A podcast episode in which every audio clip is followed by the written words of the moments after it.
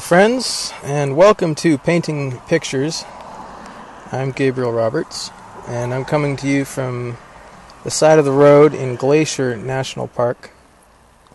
Uh, I was driving, I'm, I'm heading into a town in search of a wireless internet connection, and I can't seem to find a really great place to stop. I pulled off one road and drove a little ways and found this great little shady turnout, and as soon as I pulled around, these two minivans came up, and these people like stopped in the middle of the road and they were pointing and trying to figure out. One was kind of taking the lead from the other and wondering if this was where they were supposed to turn, but there was a gate that was locked and it looked like a construction site that they had no business going in. But I finally said, You people are weird. I'm out of here.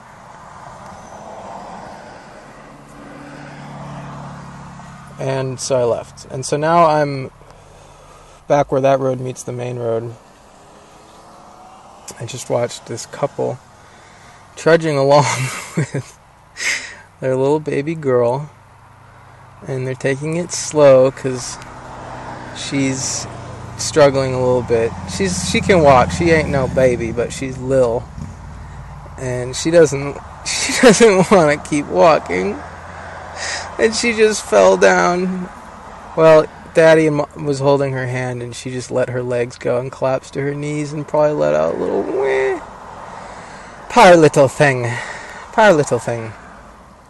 Um, so, yes, I'm in Glacier National Park, and it is really great. And I've yet to see most of the the big big mountains and big glaciers but I can tell you that the water is a really special blue color, especially the stream water that comes off of these glaciers. It runs over these beautiful, uh, clean stones that are purple and yellowish and green and blue, and the water is a different color. I swear. It is uh, not so much a sky blue This is really a terrible spot. I view from the most one of the most beautiful places in the world, and I'm beside a road, and you're listening to cars. But I just got to get this uh, intro recorded. So here I am. The color of the water is a, I'm gonna say more of a phthalo blue. That's P T H A L O, and that's a little bit more towards purple than it is towards sky blue and I'm used to streams being a lighter bluey green color. Do you know what I mean? Well, these streams are like a dark blue. It's really, it's really quite beautiful, and it's a lovely place that has been preserved. And I'm staying with my dear mother in a campsite, campground that is one of the nicest campgrounds I've ever camped in. Very well uh, maintained, no firewood gathering, but I think that adds to the uh, pristine nature of the place. So I'm happy to be here, and we're staying for four nights, so we'll get a chance to kind of settle in a little bit and uh, see some things, take a couple day trips, and uh, catch our breath a bit. The drive up was a little bit trying, to say the least. We met in Emigrant, Montana, which is a tiny little town a little bit west of Livingston and east of Bozeman. Um, and I came up that morning or afternoon from Jackson, Wyoming. I'd left my lovely campsite and tooled down to the cafe, and I made the little calendar for August. And uh, mom was starting out that morning in Coeur d'Alene, Idaho, and she had like a five hour drive to Bozeman, was where we were planning to meet. And I thought, oh, Bozeman's just on the other side of Yellowstone. Um, and I was taking my time at the cafe, and it got to be one o'clock. And I was like, oh, I'll just take a quick look at the map. Punched in Bozeman, punched in Jackson, and I got uh, four hours and 20 minutes, four hours and 19 minutes. And so I'd grossly miscalculated the drive time. And if I'd really had my head about me, I would have looked at the map a little bit longer and determined that the fastest way to go would be to circumvent the park, avoid paying a $25 entrance fee, and uh, also avoid this sort of single lane, terrible tourist drivers and numerous construction spots because it's summertime, so it's time to fix these roads. So there's a lot of number of places where I had to stop and wait at the one lane, uh, where it goes to one lane and wait for 20 minutes. And, um, it was it was more like five and a half hours all told. But I was so freaked out that I was four hours away that I just like slapped my laptop closed packed up my bag and charged out to get going because I didn't want my mom to have to wait too long. And slogged through the park and made it to the other side. We met an immigrant, and that is where 24 years ago, the family Roberts uh, of mine lived. That is where we were part of Church Universal and Triumphant, which is um, a interesting little mixture religion. And we stayed with an old friend from the church uh, named Philip, and his house where we stayed is right next to Mark's Ark, which is a bomb shelter. I believe it can withstand something absurd like hundreds of tons per square inch. My dad worked on the designs and then the building, and my mom worked too on the building of, of this structure. It's it's underground. Uh, it was wild to see it. It was like it's right there, and you see the entrance. I'm planning to go in when we uh, go back, so I can give you a full report. But there's a gun turret.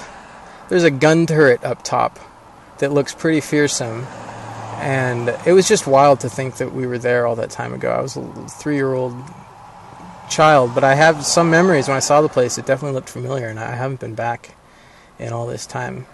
So it was an interesting place to stop and kind of fun for my mom to bring back all these memories. And it's a beautiful. It's called Paradise Valley.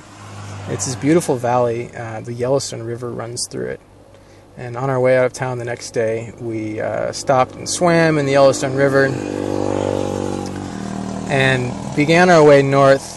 Um, full of optimism. We we transferred my mom's belongings to Susie, so we were in one car and we had some tunes and food and we set off and we stopped in Livingston and tooled around and had fun and bought things at a thrift store.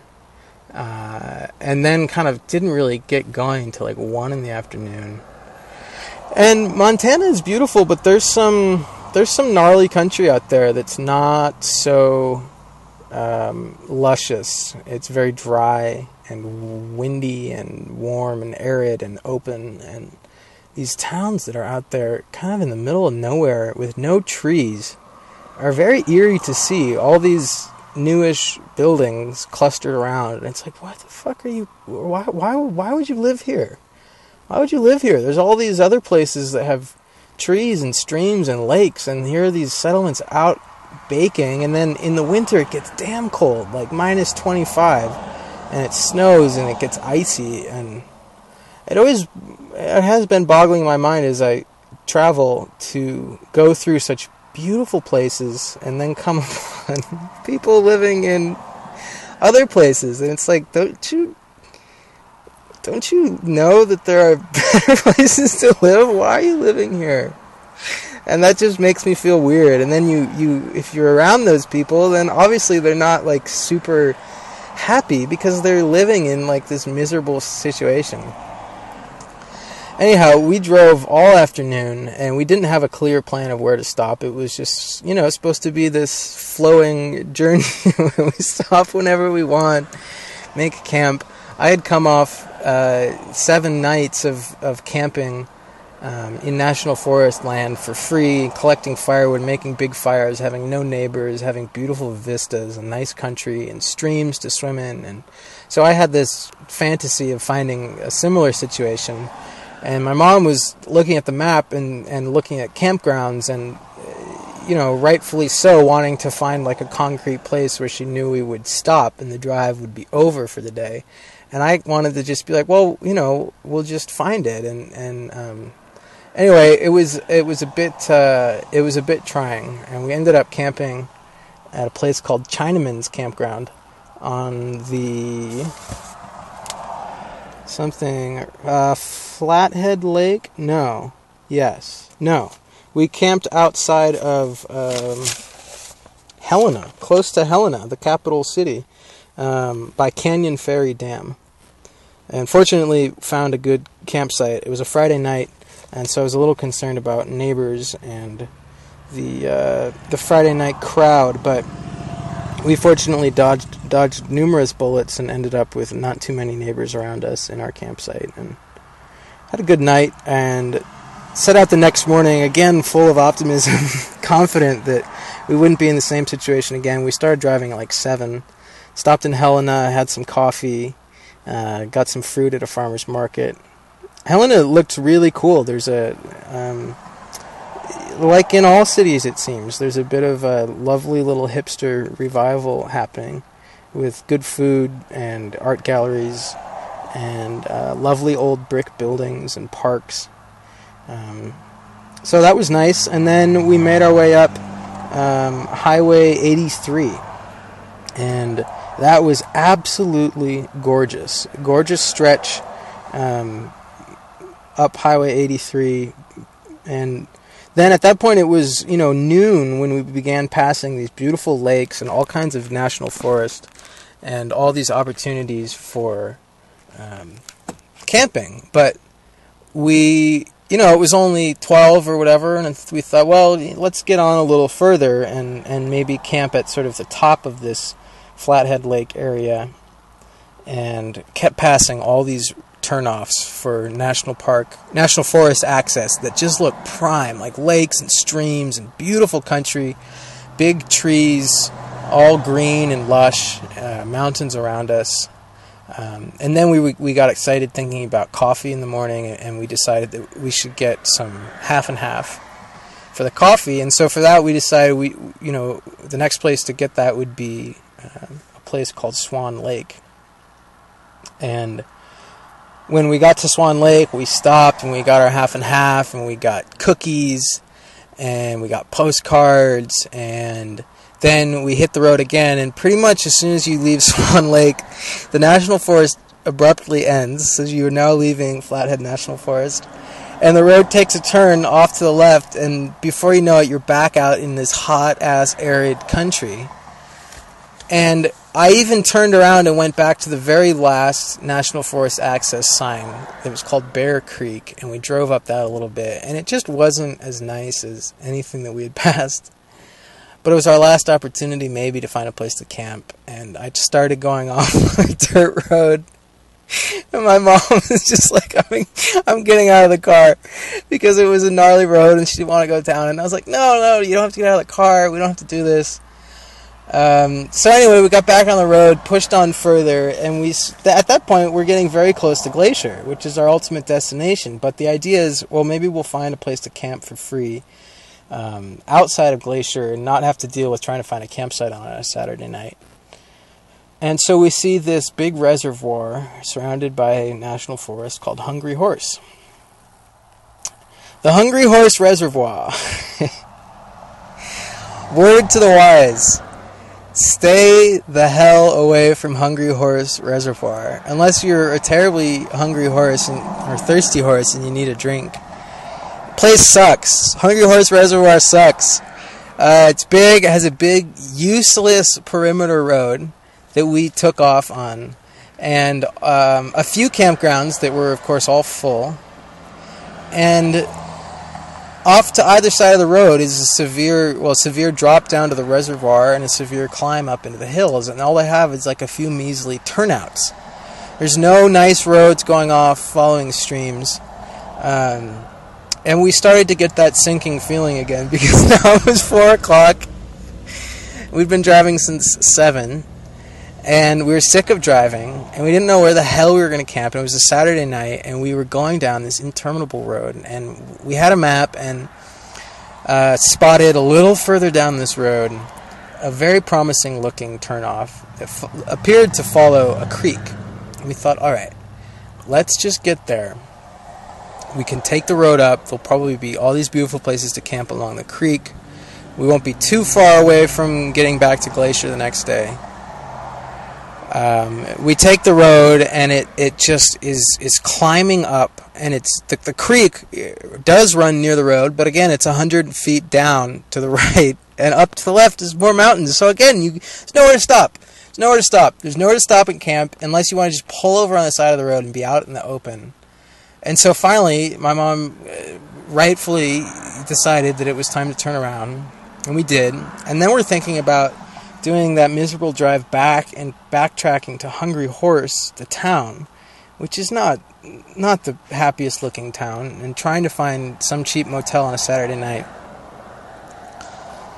Not fun, not fun. And uh, you know, we're two pretty uh, intrepid campers. We have pretty good general uh, spirit to us, and we had the best of intentions, and um, we were in a little slice of hell. We were in a little slice of hell. Unfortunately, we had Susie who uh, continued to, to pull us along, and we found a little turnout then above a road down to the water that um, we could pull into, and it was like a little go between from the main road to the water access road. And so it was relatively secluded. It had a fire ring set up. And we decided we could camp there, and we did. And we stopped. Um, we had a fire, we had food, we had tea and cookies, and and we felt we felt better. And um, and in the morning, then we were close to Glacier Park, and, and since then things have things have gotten a lot happier since we, we found this sweet campground and we can take our time a little bit and not be breaking camp every morning. Settle down, 20 bucks a night, ain't so bad. I just collected a bunch of firewood up the road where it is legal to collect firewood. And so we'll have a fire tonight. I'm going to get some grub in town. So we'll have a good meal. And tomorrow we'll maybe strike off for a bit of a bit of a hike to see some of this park. So, that's an update on me and my travels. Um, looking ahead from here, I'm going to be in Seattle briefly this weekend or early next week, so like the 10th of August maybe. So if you're in Seattle and you want to connect, send me an email at gaberobertsart at gmail.com. I want to just briefly talk about tourists because I, in my whole time in Paonia, didn't really see any tourists didn't really watch any TV or Sports Center, and so that was weird. Uh, back in Emigrant, we went to Hot Springs and went through a bar, and I saw sports on on TV, Sports Center, and that was like a weird, a weird shock to see and like uh, feel that little feeling of like not knowing what's going on and trying to absorb things. I saw that the A's traded Yoenis Cespedes. People, what the hell? And then I thought, well, they're probably going to have to give him a big contract, and the A's don't do that, and so I guess they got something for him. I hope the A's are doing well. Um, but tourists. So here in Glacier, there are lots of tourists. Naturally, it's a internationally known park, and so you have people from all over the world, and you have people from all over the country. And we went to a lodge yesterday, and uh, God, I'm glad I don't work in one of those lodges. Dealing with tourists and the type of tourists who gravitate immediately to a lodge. Now, of course, my mom and I were at the lodge for our first day there, just wanting to get a little bit of relaxation in. But these tourists are waddling around. Oh, it's really I'm, I'm, I'm struggling to maintain my general like love of fellow man. Watching some of these people who look like they're they're desperately seeking relief from nature. And they've been out and they've probably taken a tour bus through the park and they are just so ready for it to be over. And and that you can just get this feeling of like okay have we seen it? Um can, can we tell people that we saw the important things and then can we go home and sit on our couches? And they're they're waddling through the lodge looking for food and drink and taking pictures. And um, I feel bad coming down on these people. And I was thinking, should I, should I feel like, should I feel uh, love towards them? Of course, I probably ought to. That's a good feeling to have. Should I think? Well, you know, at least they're making an effort. They've gotten out here, they're seeing some beautiful things, they've gotten away from their homes and their couches, you know, should I think, well, that's a step in the right direction? Or should I think, fuck them? No, go home, stay home. You're not having a good time out here. You're not equipped for this. You're not built for this. Like, maybe uh, spend a few weeks taking walks around your neighborhood so you at least have a little bit of stamina built up. Or, like, go to the park in your neighborhood. But these are the type of people that don't, like, on a Saturday, they don't go out and enjoy the nature that's nearest to them. They do other things indoors, like watch TV and eat. And so this is like their only uh, time that they're taking to go see nature. And I think that's a wrong. I think that's the wrong way to go about it. I think that you should. Um, this is me preaching and telling people what you should do. But here's what you should do. You should enjoy the nature that is near you and around you. You should go out and about in your neighborhood. And then once you feel like, okay, I've seen this and like I have more energy to expend, that I feel trapped in this, like I want to go see some big parks, like then, you know, head out to Glacier. But if you're just spending your days indoors and then planning this vacation to Glacier because people have said it's beautiful and you want to say that you've been to a national park, I say stay home. Stay home and rent a movie. Get some ice cream and some pizza. Make a night of it. And don't clog up these parks and clog up the lines and just ugh. Anyway, that's that's those are my thoughts on on tourists. It's it's kind of a weird thing. It's kind of a weird thing. It's like um, putting all of your your uh, your nature in this easily digestible and recountable uh, box. And that's the name of this podcast. Uh, put it in a box. And this podcast, I'm really excited to share with you. This was recorded a couple weeks ago in Paonia. This is the morning after I left Elsewhere Studios. I had all my things in my car, and I happened to um, fall into uh, a house sitting gig that my friend had had secured from his friends that were out of town and so I was able to go and land and put my stuff down, and it was so perfect because I wanted to linger in town for a week, but I didn't know where I was going. And then the day before I was set to take off, um, my friend offered to, you know, have me come join them at this house sit. So I rolled up uh, like 11 o'clock the next morning. I wasn't sure if they had plans to go into town, and I wasn't sure what the day, how the day would unfold. And there I found them on the porch, uh, eating chocolate chip banana pancakes and drinking coffee. And it was the most beautiful sight because there's two dear friends that I got to just sit down with and relax and talk and chat and um, just continue with the flow that I was in at that point in, in Paonia. And so their names are Chris Garre and Brodie Kinder. And Chris Garre is an environmental like consultant. Um, he works to protect Colorado's water resources. Um, he's also a musician and uh, a I don't know if you call it a stage manager, but like he manages the sound um, production for live shows, and has gone on tours, and um, he dances tango, and he has long, beautiful hair, and he's really funny. And then the other guest is Brodie Kinder, who's a musician whose music I, I played on the last podcast episode. And I met Brodie when he came into town. At, uh, Paonia was the last stop on his tour that he had done with Gabriel Louise around the U.S. Um, they'd gone out to the West Coast and up and then back to Paonia, Colorado.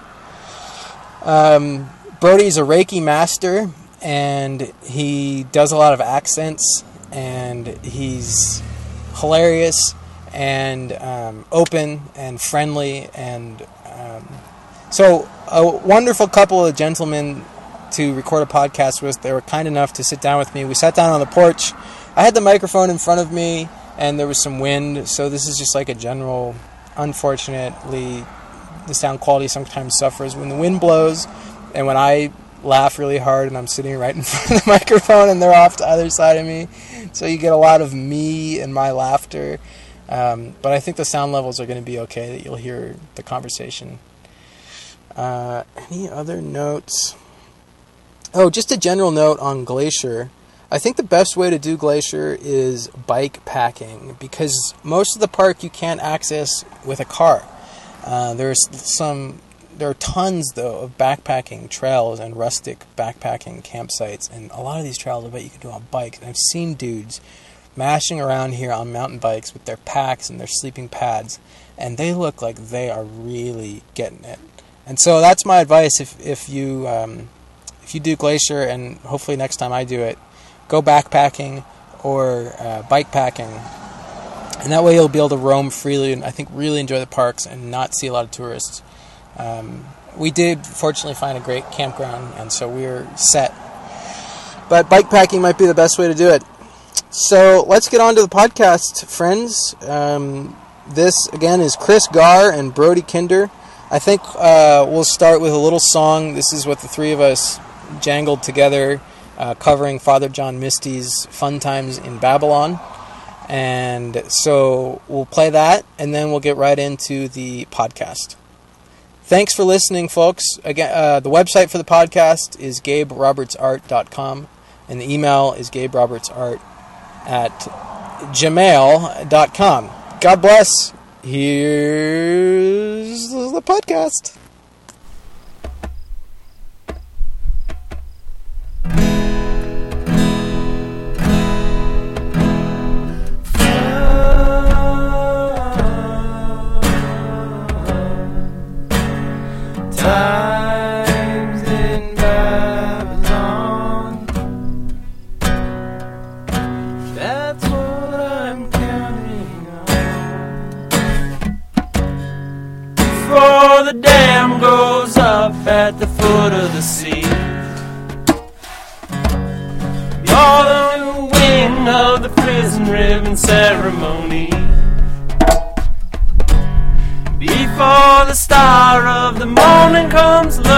For me.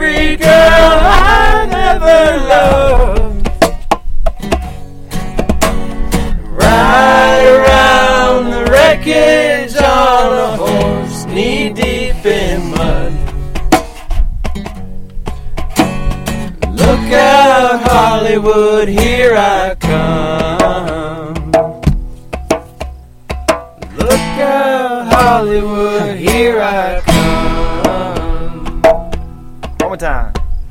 Look out, Hollywood, here I come. Big Hollywood's getting broadcast. We're coming. Brap. Hear it now. Yep. Indominus Patrius Spiritus Sancti. Indominus Patrius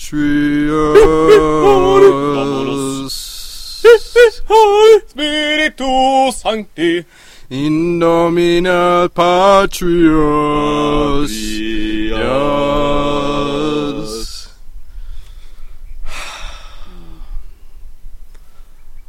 Namaste. Gentlemen, good morning. Morning. Here we are in uh, the outskirts of P Town, P Town. looking up at some hills. Just did a little hammocking, riding the coffee train a little bit. Choo choo. Choo choo. Choo choo goes the coffee train. And uh, it's a beautiful day in the neighborhood. It's going to be hot ish. It's clear. They say it's going to be uh, summer degrees, which we all know is 94. sure. It's going to be a good day. That's about it's about right around here. Did you guys get the, uh, the rain last night? Did it make it out here? Did we get the rain? Uh, no. I stayed up really late um, packing. It was perfect because I was I was still pretty high, and that's like perfect for packing. Yeah. Well, for packing really well. Probably not for packing super efficiently, Meticulous but packing. meticulously. You're like, everything's in the spot. Yeah. But you only moved two miles. Yeah, but I had to get everything out of the gingerbread house, Hmm. pack up my food. What's the square footage of Gingerbread House, by the way? I don't know. Um, Seems like two. two or three. 200 including the loft, Seven. probably? 150. I bet it's 150. I bet it's like 10 feet by 10 feet. And then- Downstairs, and then, and five by 50 feet. five in that little loft. Or no, It goes all the five by ten. 10, by sure. 10. Math. Nice. this guy knows his square footage. That's cool. So was it was it a bit nostalgic though when you were packing? It was, and it was nice to uh, take my time with it. And I actually, I enjoyed. I think I had the most enjoyable cigarette of my life last night. Ah. After I'd pretty much finished the packing I was going to do that night, and then went out and the rain started falling, and I was sitting on that little bench outside elsewhere by the street. And I feel like the cigarette lasted for. It, it seemed like an hour. Hmm. It's just an endless. I actually didn't even finish it. I finished it on the way over this morning. Wow. Uh, so just briefly, Chris Garre, to my right here, is a poet. Can I be a gymnast too then? a gymnast. yep. What else do you want to be, kid? Um, uh, I, snappy dresser, all right. phone answerer sometimes, I might do that tonight right now. Um, a, and a, a, col- a long-time Coloradan. Were you born in Colorado? no, definitely not. Born in Queens. Oh, Yeah. Then uh, 12 years in New York, and uh, five years in Montana. High school in Montana. right, Montana, Then Hawaii. then Hawaii. Three years in Hawaii. Well, then uh, Two years, huh? trees. Oh, that's good. Tres años. Then uh, So- so, yeah. for a long time. Yeah, but now you're kind of splitting between one side of the Rockies and the other, hmm doing that that Rocky Mountain Passover. Yeah, I just like commuting. Yeah, it's really pleasant. You know, four and a half hours is is good, but it's made much better if you go from like five thousand up to ten thousand and a half elevation, and back down to about seven, and then back up to ten thousand, Yeah. and then back down again. Oh, you do it twice. Like mountain. Yeah, because you got passes. Vail Pass, and then you got the tunnel, Eisenhower Tunnel. Wow. Yeah. I still haven't. I still haven't done that. I got an email from a friend last night who I haven't talked to in a really long time, and he's like, "How's Denver? Are you living there permanently now?" yeah. It's Yeah. really And I was large. it's, I don't know where he got Denver. This is but the I guess- extreme suburbs. Of this Denver? is the yeah the very, Very far. yeah. remote satellite. This is the shanty town. Now you, Me. Brodie Kinder, Hello. also a gymnast, Hmm. and What? more of a Wait, more of a if he's a Coloradan. gymnast, it steals from mine. Okay. I'm not. Um, something else up. uh, cartographer, Cartographer, sure.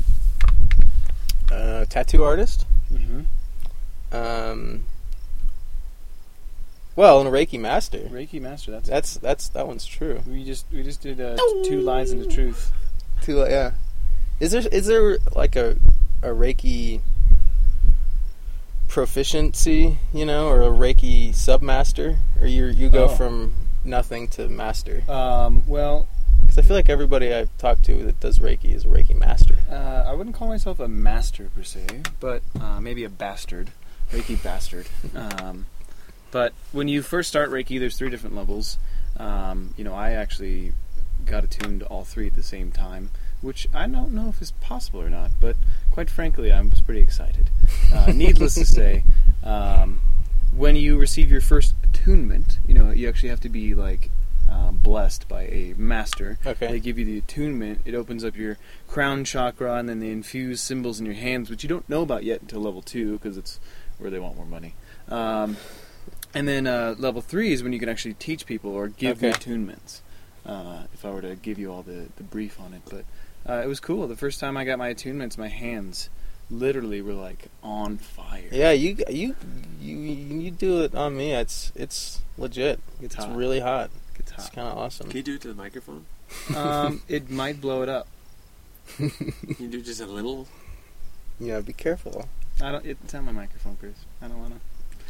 But it's pretty cool. I mean, the, the the intention behind your healing energy coming through your hands and uh, f- you know feeling it move is is um, profound, Yeah, Magically. yeah, and makes sense. Makes sense that we would have uh, that our hands could do more than just pick things up and Grip things and hang on to things, wipe our poop.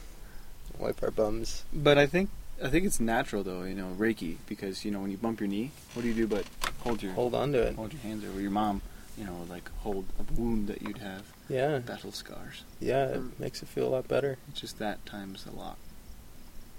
Reiki. If you're a cat or a dog and you get a wound, or you know any animal with opposable thumbs, you lick it. Mm-hmm. Do you think that's the same impulse in a cat or a dog? Could be. Because they don't put their paw on it. I haven't tried licking people to heal them, but You could start a new strand of Reiki. yeah, lick, lick Mouth Reiki. Reiki. Mouth Reiki. Yeah, special appointment only. Uh, that's not just open to the public. Yeah. I need a lot of water for this one. Yeah. So you were talking about why we get up and do things. Yeah, because And I, saw your list in there. Yeah. it's impressive. See that I have to destroy Gabby at a game of chess. Oh no, That's I didn't. I actually didn't read the whole to-dos. list. Um, so yeah, why? Did you make that uh, kind of first thing this morning? Yeah, yeah, yeah. Which is which is pretty highly motivated for me. Usually, I go like, yeah, there's a bunch of things, and then that's kind of where I leave it. But the point Yeah. being, every morning, almost every morning, I wake up and go like, what do I need to do today, Uh-huh. or what am I gonna do today? It's Uh-huh. all like do focused. Uh huh. You know, I never wake up and say like, um, what's that smell? Hmm. Uh, You probably do. Sometimes, but but it's it's usually not the immediate sensation. Usually, it's like awake future. Mm-hmm. Yeah. What's in the future? The future for today, and then I'm be- getting better at being present throughout the day with what I am, what I am doing, and what's happening. Yeah. But nonetheless, the instant impulses. It's almost like that's the part of consciousness. It's like the you you get your senses and then you plan Yeah.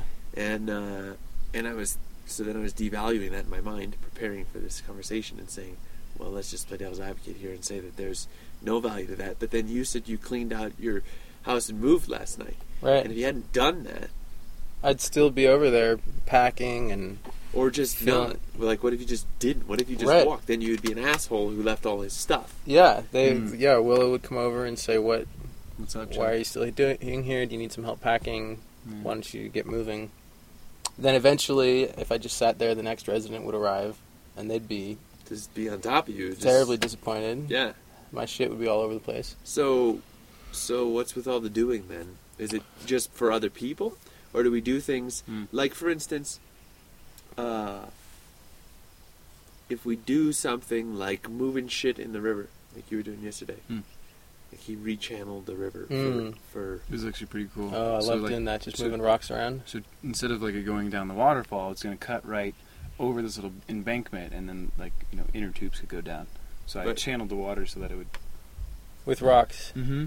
So I can do a little tube slide, and the little thirteen-year-olds were like, "This is awesome!" I was like, "Oh no!" And then I'm just schlepping rocks for it seemed like hours. there's still a lot to be done. If Mhm. you put that on Craigslist and asked for somebody to do it, they wouldn't show up without getting paid. Right. But I did it for the love of it. For the fun of it. I mean, you even got a job out of it. because No. some old guy was watching you and was like, "Fuck, that kid's a hard worker," just because he was randomly moving rocks. It was the sativa, but Yeah. he was like, "You can help me move fifty cords of wood." I was like, "Do I get paid for it?"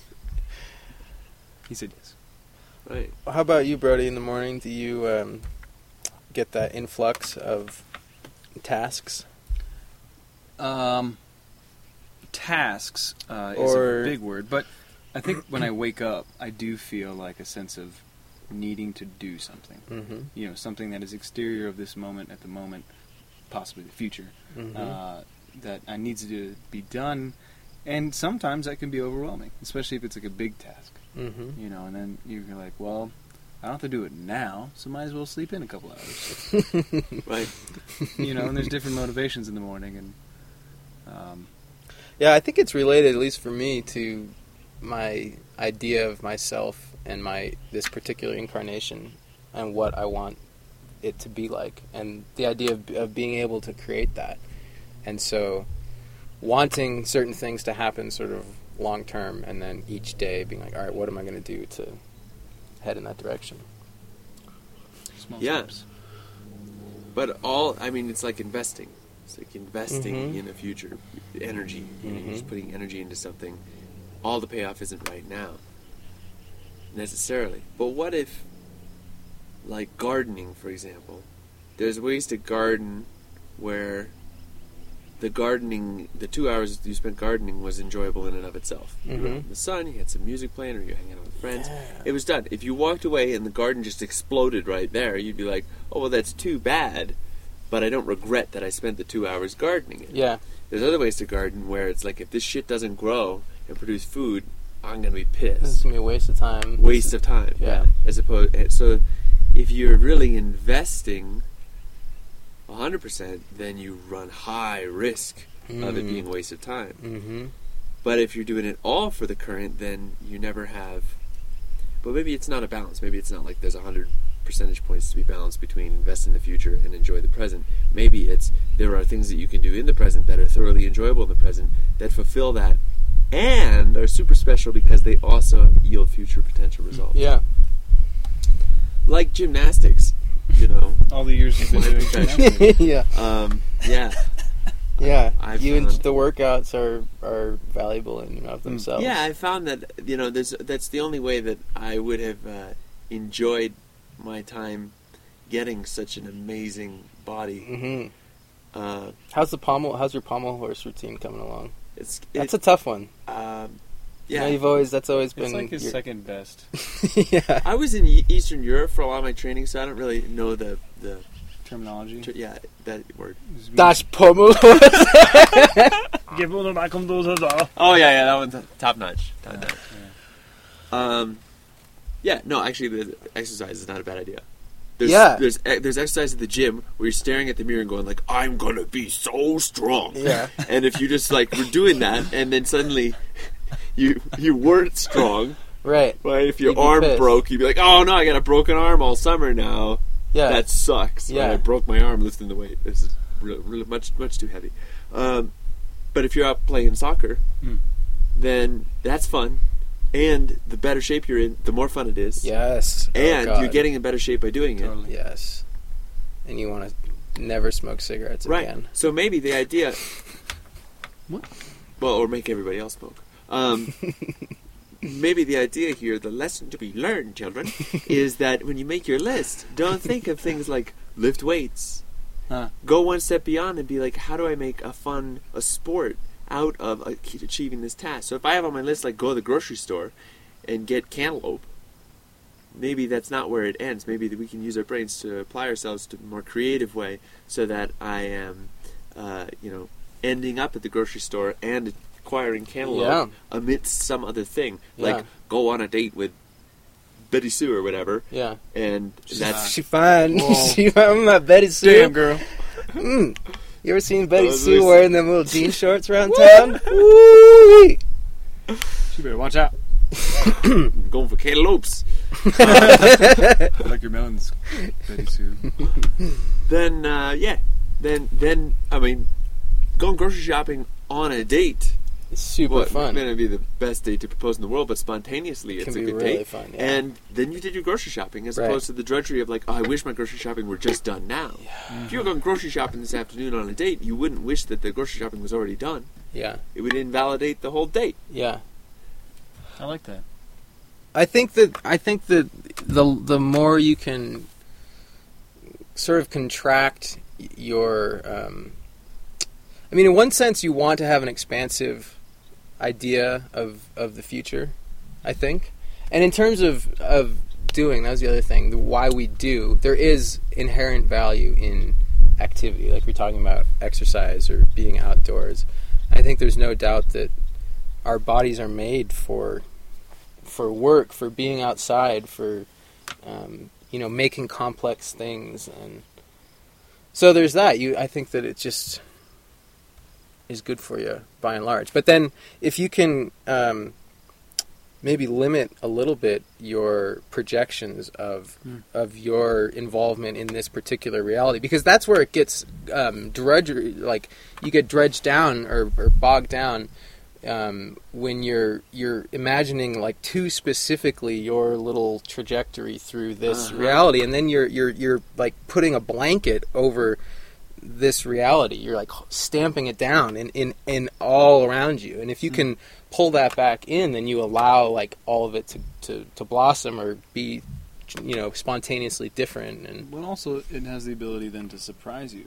you know, right Um, which being surprised, I think we, we often don't do because we've planned things too meticulously. yeah And I really like that that fact of or the, the, the statement you made about it blanketing yeah your your your reality, and in, and, and in so many ways, it also controls your reality, and it, it is your reality. But you know, being open to um, being surprised, you know, with life and how it can happen. Like I, I think even just now, this podcast is a surprise because Chris and I were just sitting in hammocks and having coffee, and then here you show up in a car with all your stuff from elsewhere, and Yeah. here we are now making a podcast. This is a surprise and a delight. oh thanks So, uh, I must admit I thought of it last night this I is was free like, attitude.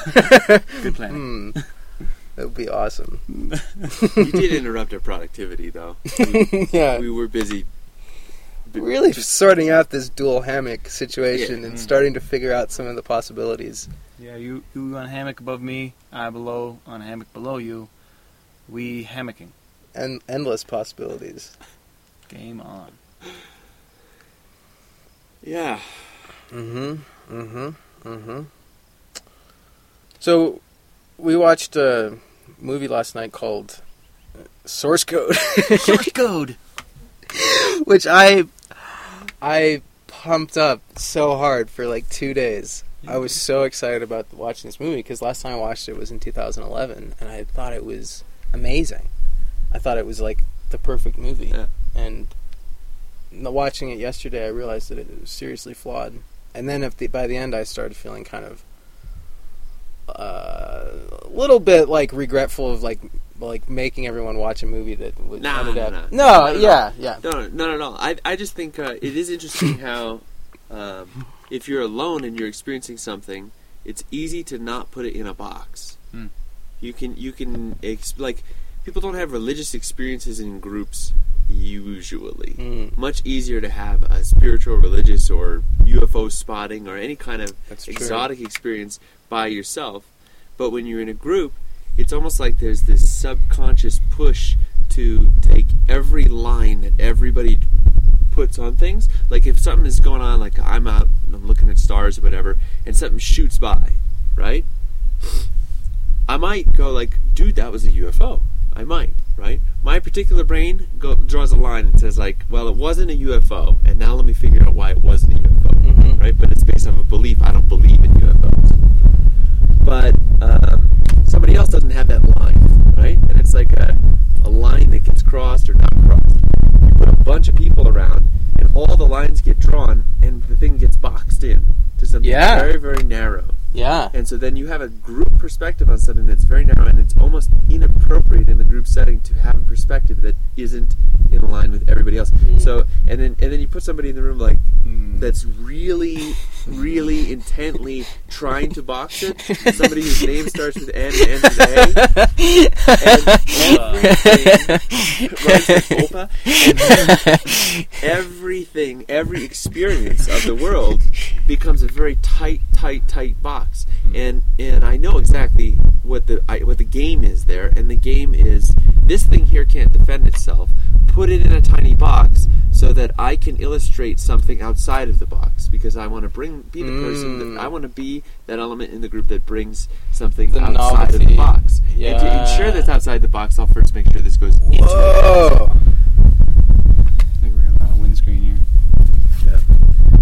um, which is fine. It's just that's a personality to be navigated. It's it's um, it's it's part of the experience, but it's a very like uh, judgmental is the word that we use in this language. Mm-hmm. Um, Mm-hmm. And so, depending on you know how what you're what you happen to be taking in and how open you want to be to it, right. can help you dictate who you ought to invite.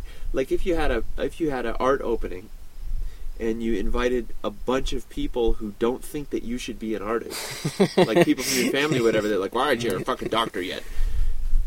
It's gonna give you a different feedback on your art. Yeah, right? Well, this wasn't your art. This is just a movie you picked, but to a certain extent, there's an extension of you in it. there was. Yeah. And by selling it in advance, what you're doing is you're attempting to get people to be open and say like, "Don't bring your lines."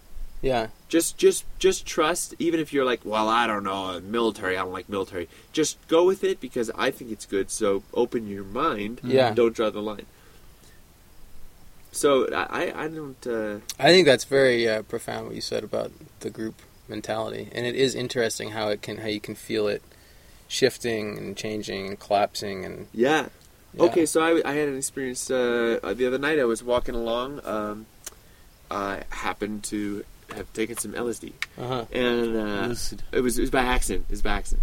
And um, I was walking along in Boulder in the middle of the night, and um, just by myself, uh, down the street. It was headed towards the creek, and there was uh, uh, somebody playing. Uh, uh, it was just a sound, you know. Um, fuck, I can't remember that. It's Moby or somebody like that Okay. whatever it was. It was a recognizable song playing on a speaker that was outside of a store, like an REI or whatever, that kind of thing. And it had a speaker that was just playing music at night because the music was playing in the store, not real loud or whatever. And it was far enough away across the parking lot. It really gave me this very strong sensation of being outside of a show. Yeah. The, the music was going on inside. I just came outside to have a cigarette kind of thing, and I'm going to go back into the show. And I was walking in that direction. So suddenly I was in this mindset of like I'm walking back into the Ah. show. But my mind had been completely elsewhere because I had never been inside there. Uh-huh. I'd never been in this show. Uh-huh. I just had this deja vu where I was going back into a show and I had totally disconnected from the quote unquote show that I had come out of to smoke a cigarette or something. So here I am returning to the show and catching myself going, um, you know, that, that my train of thought was something completely different. My reality had nothing to do with what's going on right now that I'm about to go back into the show. And hear this this performer, this person who I know what it goes through, you know, uh, spent quite a bit of time and energy and their their personal life creating this music and learning to perform it and is performing it now and it's live and it's happening right now and they're there they're 100% present with that reality and i am a total tourist to that reality in the same way that they would be a total tourist to my reality and when you're that far disconnected because i don't know the guy you can easily put a box on it so if they hit a wrong note or something you're like ah it's just some blah blah blah who can't do blah blah blah Yeah. that's his fucking life. That's his whole thing. And I can put a box on it and be like, yeah, yeah, yeah, it doesn't matter. It's crap and I'm better than that. In the exact same way that that person could go like, oh, it's just some wandering fucking acid hippie. Yeah. Just boom, box gone. Yeah. Box you all up and take you away. And you don't even exist anymore. You, Wow. you lose all value. And it just it just occurred to me so quickly in that moment how how you can box everything. Yep. You can somebody could be, you know, just lost their whole family or be in the throes of like falling in love, Right. and you can be like, oh yeah, that happens in your early twenties. Right. Boom, done, and you're out. Like, dude, that's my fucking life. You know what I mean? Like, that's Mhm. everything that's going on in my Mhm. reality right now, and you just put it in a tiny box in one sentence and toss it out. Wow. It's really awesome, and I love to do that. No, um, it's, No, it is. It's Uh, incredibly powerful. it's incredibly powerful. It's amazing that we. The But brain it's- is quite powerful. Yeah. the pain. The brain. The brain. the brain. brain. Yeah. Yeah, you can just total disregard for something that's, and it could be millions of people. Millions of people Right. could be like involved in like some active worship of a deity or a whole religious structure and all that, and you could be like, "Oh yeah, but it's the Middle East, Yeah. disqualified." Yeah. What? Yeah, that's that's where it gets kind of scary is when you start using boxes that have been pre-manufactured and given to you Hmm. to, you know, Make to your own box. box. Yeah, at least yeah, at least have your own personal weird little boxes that you put people in. Yeah, put little At least come up with doors your own. and stuff. You know? Like Instead of just- locks and like Yeah. door closers. Yeah, some biscuit joints, Ooh, yeah. maybe some reclaimed hardwood. I Pack some pack some uh, little goldfish in the wall insulation too, so you have some I think mice it's Some in there. food for the mice. I think it's pretty, pretty serious, you know, at times, especially in like uh, personal relationships, when we put ourselves or others in a box, uh, like especially those close to us or like our loved ones. Mm-hmm. And uh, just recently, I had an experience where um, I felt put in a box by someone's perspective, Yeah. and so every interaction that we had was was through the filter of that box. And the box wasn't my truth, and it didn't resound with me, and it was only from their perspective. And so it was one of those things like, well, um, obviously I know something is going on between us. Um, I don't know what it is, but it seems to be coming from this angle. Mhm. And so um, having the courage, you know, with that friend to actually talk about the the box that they were putting me in was was very hard. You know, it took a couple, couple weeks, and uh, but finally getting to that point of, of open and honesty, even to yourself about the boxes that we put around other, other people, even ourselves, was really something I hadn't really done it maybe in a while or or, or seen in that in that in that facet. But yeah. you know, if someone sees you as like an asshole or a jerk face and they put you in this little box of a jerk face, anything you do, even if it's the sweetest thing on the planet, it's the most caring thing for all the people around them, even to them.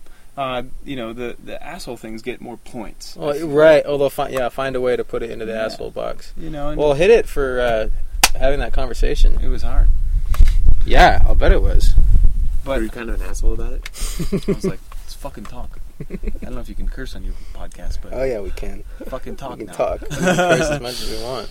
But uh, no, it was it was cool. I think I, think the relationship, you know, has has it has uh, upgraded to a whole nother. Wow. You know, I think you you kind of need these these um, uh, these valleys in the stream of, of friendships to actually experience, you know, some some some hard things to to know the person more, you know, Yeah. and see their character in action, Yeah. as opposed to you know putting them in a box. Also, Yeah. you know, so easy to put someone else in a box that puts you in a box. You know, a bunch of boxes. So Yeah. obsessed with- if we'd stop living in boxes, we might not think that things belong in boxes so much. You should live in hammocks. Hammocks, Yeah, Because it's hard to hammock somebody else's idea. That's just sort of supportive and open at the same time. Put me I a really- hammock, man. I really hammock your ideas. Thanks, man. Yeah, it's a lot better. It's a much better, healthier structure. Well, what about the idea of truth? And you mentioned your truth, Mm. and then I think about um, the idea of, of truth and even righteousness, like amongst humanity, and whether or not that's something that, at a base level, can be a constant or can be a An absolute. an absolute. And I think that on a personal level, you know, there's the idea that only you can know and live and understand your truth. Um, but do you guys think that there is some sort of a baseline, Maybe like a, a universal truth. universal truth? You know, I think like the golden rule and those types of things are universal universal truths, but um, I think when you live your truth, you allow you allow others also. You know, when you're not bullshitting, you know, you can't bullshit a bullshitter. Mm-hmm. Um, and when you're when you're living your truth or you're living your dreams or you're um, you're not necessarily putting yourself in a box that doesn't exist or can't exist. You know, this ideal of a life or a lifestyle that you know is it seems perfect, but you could never attain. You know, when you're just living for your for your own sanity, Mhm, really, and, mhm. and, and joy. Mm-hmm. Um, you know, you find truth in those things, and mm-hmm. you know, if you live that, then that also allows others uh, to hammock on that idea.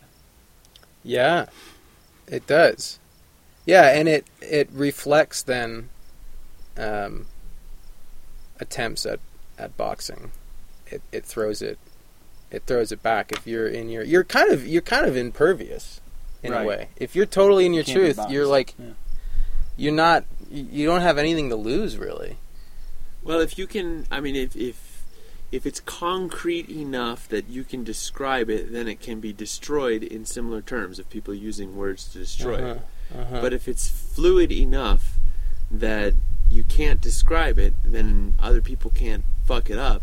But other people get irritated because they want you. They want to go. What are you about? What are you about? Mhm. You're Yeah. like, you're just gonna have to see. yeah. Because I'm just gonna have to see.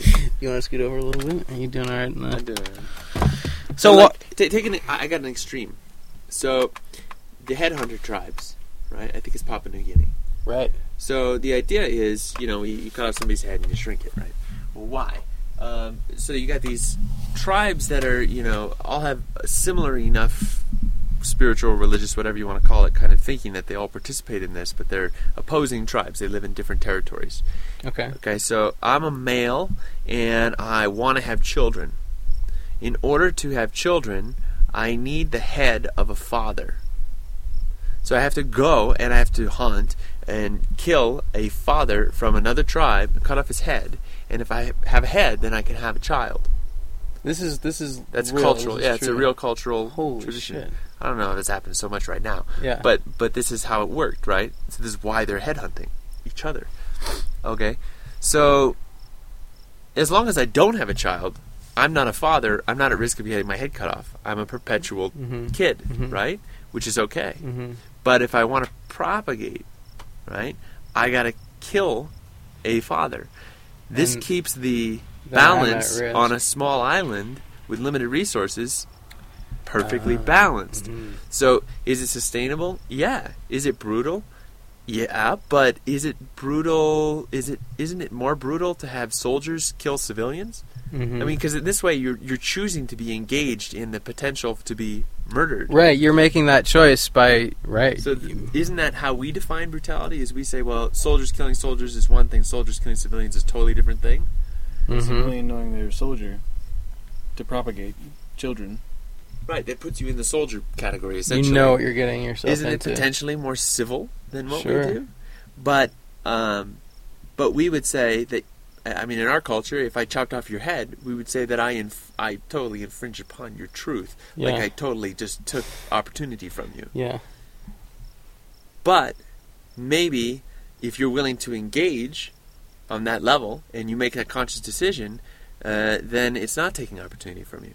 It's just cashing that check that you wrote a while ago. Right. And so you just up the whole ante. Yeah. So I don't know. I guess what I'm thinking is like, if we have a culture where like, don't jaywalk and all that kind of stuff, then you're like, you're infringing upon my truth by walking in front of traffic while I'm trying to drive to the grocery store. My truth. You know what I mean?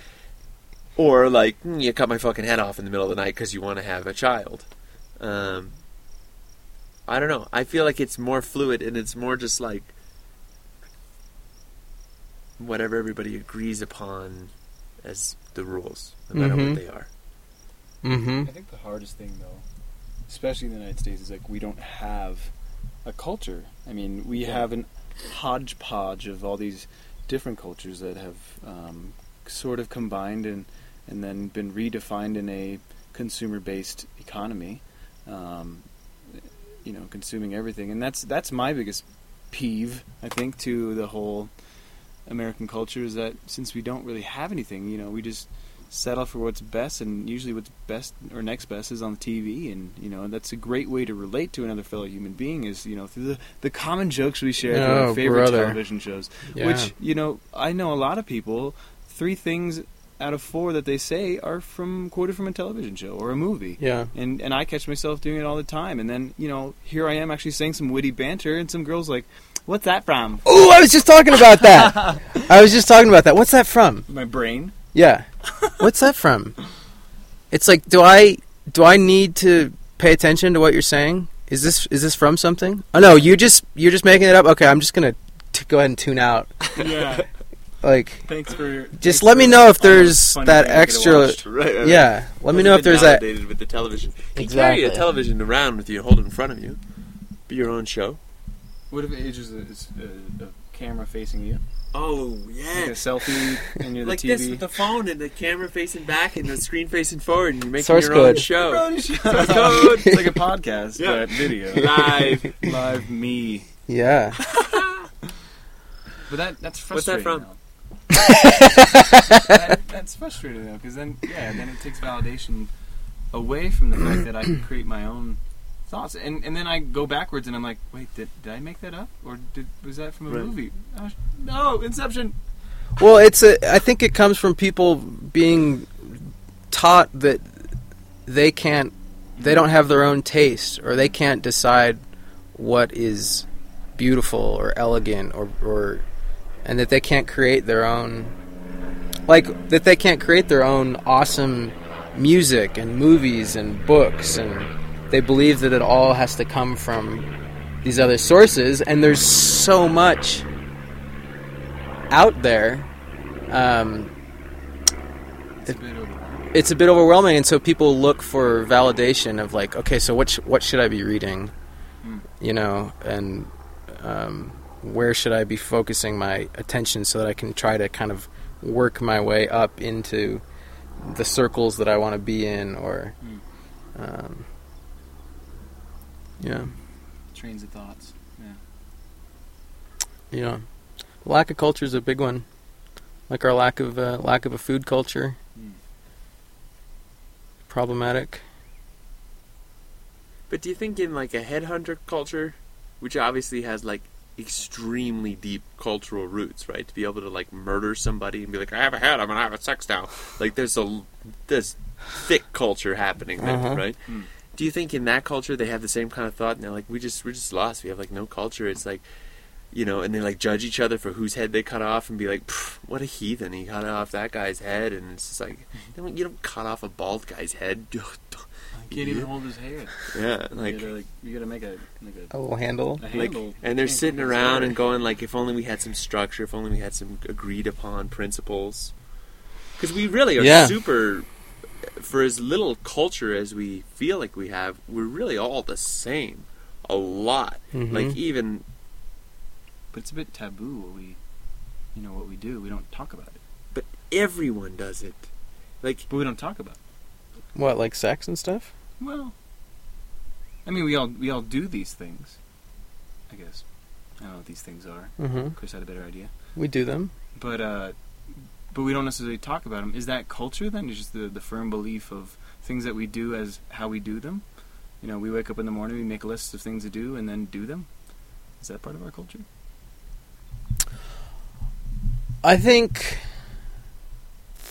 I think the culture is is around art and the way that you relate uh, to other people, and the way you share and appreciate um, what other people bring to the table, and like the way you. I think it's like culture's like the forum for expression and whatever value there is in like building upon um, crafts or um, philosophies or that that's maybe that's culture is that sort of um, gradual accruing of uh, history and values I don't know That was a great. You So what's a what's an uncultured person doing in the culture? Are they just at best a support system for the people that are more on the? I mean, I like to think of this uh, like uh, like society. Our cul- cultural society is a hierarchy, and at the top are the visionaries, which in this case are the artists. yeah. I like to think that sounds great, but right. um, right what about the or are the artists just distracting people from the misery of existence long enough to be Mm. able to procreate and the artists need to be eradicated so that we can all finally just commit suicide? Because they're the ones that are stirring our minds around and giving us hope. Yeah. It's Well, like we've been living in such like a fear-based America for the past like I feel like eight to twelve years. know, Yeah. with George Bush and his regime, and um, you know, and even with Obama, you know, continuing the the mindset or just you know how things were communicated back even in the Bush era and before. But Mm-hmm. and it's and it's hard to hear hopeful hopeful things. You know, it's it's not. Mm, it makes you, I guess, aware of your truth in so many ways. And I'm finding a lot of friends that are, you know, leaving the city and going to small towns like Paonia, or you know, doing artist residency things, or or really just being awakened to the bullshit that is their life in so many ways. You know, like a relationship that is uh, failed, or uh, or you know, a job that just sucks and drains the life out of them. And there's Yeah. not many life-giving things that we really have in our culture, which is hard. Right. And so, you know, I think people are kind of fed up with that. Yeah. And and I do see a shift in the mindset of people, and I think that's really what hopefully 2012 was about. The fact that people are just over the bullshit, yeah. over the things that are, are distracting us from from life giving activities and or um, lifestyles. Yeah. So Hell yeah. I, I think we're on it. I think we're on the revolution, and I think that the yeah the the lack of culture is that is the feeling of of disconnectedness and the feeling of apathy and powerlessness and the feeling of systems at work that are so much bigger than you could possibly touch. So why even tr- you know why even try? Just do your best to stay afloat or whatever. But a real culture is is where you're you're connected to you know everything that comes through your life and and primarily around food and that's kind of what I mean bringing it all into what what's happening here you're you're up you guys are up on some land and you're talking about Hugelkultur Uh huh. and I like to talk about compost That's exciting. and that's really uh, talking about doing why do anything Well, actually, life giving is a different perspective, isn't it? If you think of it as life giving or other, then life giving is inherent. It's you don't have to justify why I do it. It's not like look, it'll feel good, and it's just like right that's true It's life giving, right And and, and now we go into the Alan Watts. bring Uh, it bring it let's hear the watts The, you know this is like a Hindu idea, but that the the planet, in the same way that an apple tree grows apples, it's, it doesn't need a destiny to do that. That's just what it does. It grows apples. Uh, the planet grows people and consciousness, mm-hmm. and um, so we're on a peopling planet in a peopling universe, and Mm. we are growing just like everything else. Mm-hmm. And uh, so, being a participant in that is is if there's a universal, that would be it. Universal participation in that growing process, Mm. life giving. and evolution, right? of the mind and hopefully of the culture. Uh huh. And of the other species, I, I like the idea. Have you ever read that book Ishmael? Mhm. The only idea I can ever remember from that book is that um, our job as the most evolved consciousness here is to assist other creatures in their evolution, Mm. or that's one of our one of our cool. jobs. Yeah, I like that a lot. I saw a gray fox the other day. I'd like to, What's up, Fox? yeah. Shoot it, tag it, kill it, dissect it, make a genetic variant of it. Yeah, how are we gonna? Yeah, how? splice it with a cow. What are we gonna eat once we evolve all the animals? Oh, I got an idea. yeah, here, Fox, Why don't we? Why don't we? Uh, come over here. No, why don't we? Why don't we round up the world? You know, round up the people. Uh huh. so we can we can just spray pesticide that kills people okay. all over the planet Oh yeah. and then if you eat a certain genetically modified crop that's the inoculant so that you can stay alive just like gmo corn Ah, so you can remain Ah. because you're eating this The good gmo stuff. modified stuff that has the the uh, you know resistant in it Antidote. antidote while the whole rest of the place gets sprayed so we can get rid of all the people that have other ideas Yeah. Nice. Yeah, you had me at spray. Yeah Spray everything. yeah Hashtag. It's a new campaign. Anyway, yeah, I think that's that's pretty good. I mean, fuck messing with the water or anything like that. Just go straight for spraying it like a field. Um, and I don't see why it has to end at humans. Just spray, just everything, just everything, and you can wipe this thing clean and get a shiny rock, and then we can have, and then we're, then we're start at parking lot, which is usually what we're trying to get to. Right. So we start there, then we can you know do a little tree and a little flower Oh, But where we brother. want them, where we want them. where we fucking. Oh, yeah. there's nothing worse than the like the parking lot that has some mature trees and a smattering of cracks. Hmm. This is an example from my high school, and then there's the men's bathroom, which is disgusting, hmm. Tiled from the '60s, Ah. and they spend their whatever fifty thousand dollars they get from the state on taking out all the trees and busting up all the concrete and laying a nice new smooth Yeah. parking lot and putting in little baby trees. Oh. yeah, it's yeah. like ah, look at that. right. Uh, Woo! We got that straightened out. wow. Look at our parking lot. it's so smooth. That tree almost. Look at those damn trees making messes. They make such a mess, You trees. gotta clean up after Just that. dropping things, making cracks. Yeah, it's kind of like a, a earth zit. It kind of squeezes up and messes the terrain around it, and then Yeah. sprays and drops shit on the ground. Yeah, It's that you have an to pick up. It's a Yeah. parking lot infection. Yeah. You're messing up my nice, neat parking lot. Earth zits. Earth zit. The worst. You guys want to take a little break? Come back with some music. Wrap it up. Put it in a box. All right. Lesbians. Song's called Walking Dead.